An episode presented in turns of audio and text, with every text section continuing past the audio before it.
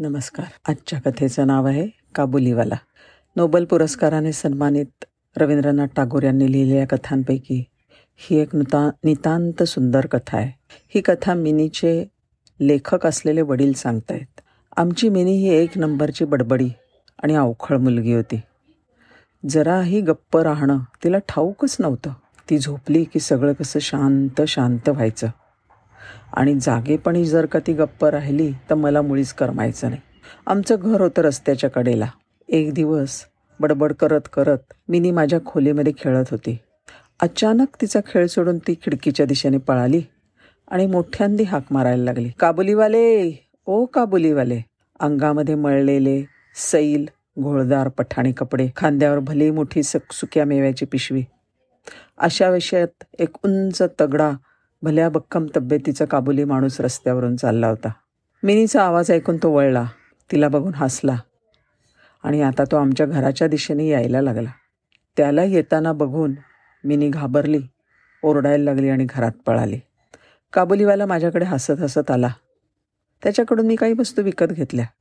त्याने विचारलं सर मला बोलावणारी ती तुमची मुलगी कुठे गेली? मिनीला मी आतून बोलावलं. ती आल्याबरोबर काबुलीवाल्याने आपल्या पिशवीतनं मनुका आणि बदाम काढून तिला दिले. काही दिवसानंतर मी विनीला काबुलीवाल्याबरोबर हसताना खिदळताना आणि बोलताना पाहिलं. तिची बडबड काबुलीवालासुद्धा लक्षपूर्वक ऐकून घेत होता. तिला प्रश्न विचारत होता. तिच्या प्रश्नांच्या सरबराईला शांतपणे उत्तरंसुद्धा देत होता. मुनी मिनी घरात आली तेव्हा तिची छोटी पिशवी सुक्या मेव्याच्या खाऊनी भरलेली होती. त्याबद्दल मी काबुलीवाल्याला आठ आणे दिले आणि त्याला बजावलं. हे बघ तू येतोस खेळतोस ते ठीक आहे पण तिला काही खाऊ बाकी देत जाऊ नकोस बरं का? हां बाबूजी. असं तो म्हणाला खरं. पण मी त्याला दिलेले पन्नास पैसे त्यांनी मिनीकडे परत करून टाकले. मिनीच्या आईला मिनीची अशा ह्या परक्या विक्रेत्याची वै मैत्री बिलकुल पसंत नव्हती. तो तिला कधी पळवून नेईल असं तिला वाटे. पण माझी या दोस्तीला काहीच हरकत नव्हती. त्या काबुलीवाल्याचं नाव होतं रेहमत. तो जेव्हा यायचा त्यावेळेला मिनी त्याला मोठे डोळे करून विचारायची काबुलीवाले ओ काबुलीवाले तुमच्या पिशवीत काय आहे? हत्ती हत्ती हत्ती भला थोरला हत्ती. त्यावर मी ती मिनी घाबरायचं नाटक करायची.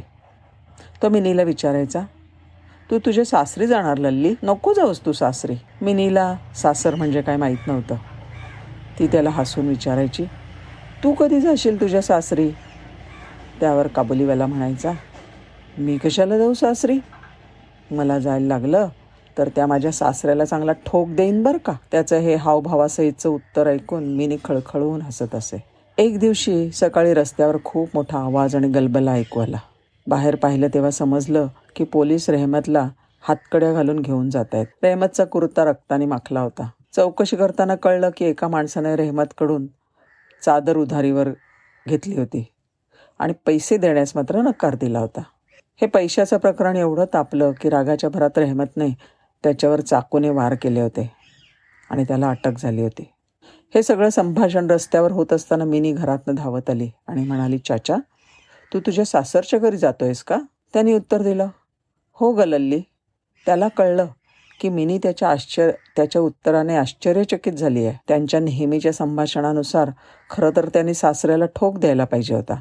त्याने लहानग्या मिनीकडे रोखून पाहिलं आणि म्हणला लल्ली माझे हात बांधलेत म्हणून ग. नाही तर मी माझ्या सासऱ्याला खूप मारलं असतं. रेहमतला आठ वर्षाची शिक्षा झाली. हळूहळू त्याला सगळेच विसरले. मिनी आता मोठी झाली आहे. आज माझ्या मिनीचं लग्न आहे. आणि माझ्या खोलीत बसून मी काही लिखापडी करतोय. तेवढ्यात एक माणूस माझ्या खोलीत आला. सुरुवातीला मी त्याला नाही ओळखू शकलो. नंतर लक्षात आलं की हा रेहमत आहे. तो म्हणाला मी आत्ताच तुरुंगातून सुटलो आहे लगेच तुमच्याकडे आलो बघा. आता मिनीच्या लग्नाच्या दिवशी एखाद्या गुन्हेगाराने सलगीने आपल्या घरी यावं हे मला काही रुचलं नाही. मी त्याला म्हटलं हे बघ आज मला खूप कामं आहेत. तू उद्या ये कसा? ह्या उत्तराने तो खूप दुखावला. त्याला वाईट वाटलं. मोठ्या निराशेने तो घराबाहेर पडला. त्याला परत बोलवण्याचा मी विचार करत होतो. तेवढ्यामध्ये तोच परत आला आणि म्हणला तुझी मुलगी मिनी कुठे दिसत नाही? आज मी तिला भेटलो नाही. हा बघ तिच्यासाठी मी काही सुकामेवा आणला आहे त्याच्याबद्दल मी त्याला काही पैसे देऊ केले. तेव्हा तो म्हणला पैसे नका देऊ सर. मलाही तुमच्यासारखीच एक मुलगी आहे. तुमच्या मिनीला भेटलं की मला तिला भेटल्यासारखा आनंद होतो. म्हणून मी लल्लीसाठी खाऊ आणतो. मला त्याची विक्री नसते करायची. असं म्हणून त्यांना त्याच्या कुडत्यात कुडत्याच्या खिशात हात घालून काळजीपूर्वक जपून ठेवलेला एक जीर्ण कागद बाहेर काढला आणि उघडून माझ्या टेबलासमोर ठेवला पसरला. त्या कागदावर हातांना काजळी फासून उमटवलेले अगदी लहान मुलीच्या हाताचे ठसे होते. त्याच्या मुलीच्या हाताचे ठसे ते बघून मला गलबलून आलं. डोळे अश्रूंनी भरले. तो मिनीमध्ये खरोखरच त्याची लहानशी मुलगी बघत होता. आणि त्याचवेळी मेहंदीने रंगलेले हिरवा चुडा भरलेले हात घेऊन हळद वाखून पिवळे वधूवस्त्र लिहिलेली माझी मिनी खोलीत आली. परक्या माणसाला बघून ती बुजून माझ्याजवळ उभी राहिली. तिला पाहून काबुलीवाला स्तब्ध झाला आणि म्हणाला लल्ली तू सासूच्या घरी जातेस का? तो प्रश्न ऐकून काय उत्तर द्यायचं ते तिला समजेना. आता ती पूर्वीची मिनी राहिली नव्हती. तिला सासरी जाण्यात आनंद होता. त्यामुळे उत्तर न देता ती तिकडून पळून गेली. रेहमेद बाकी आता मटकन खाली बसला. त्याच्या डोळ्यासमोर त्याची मोठी झालेली मुलगी आली.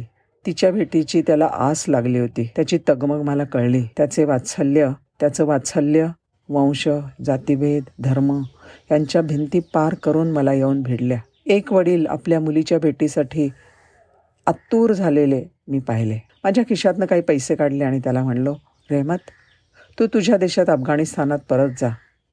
तुझ्या मुलीला जाऊन भेट. त्यामुळे माझ्या मिनीला खूप आनंद होईल. लग्नासाठी राखून ठेवल्यापैकी पैसे त्याला दिल्यामुळे मिनीचं लग्न खूप धामधुमीत नाही मी करू शकलो. त्याच्याबद्दल घरातल्यांची बोलणीही खाल्ली.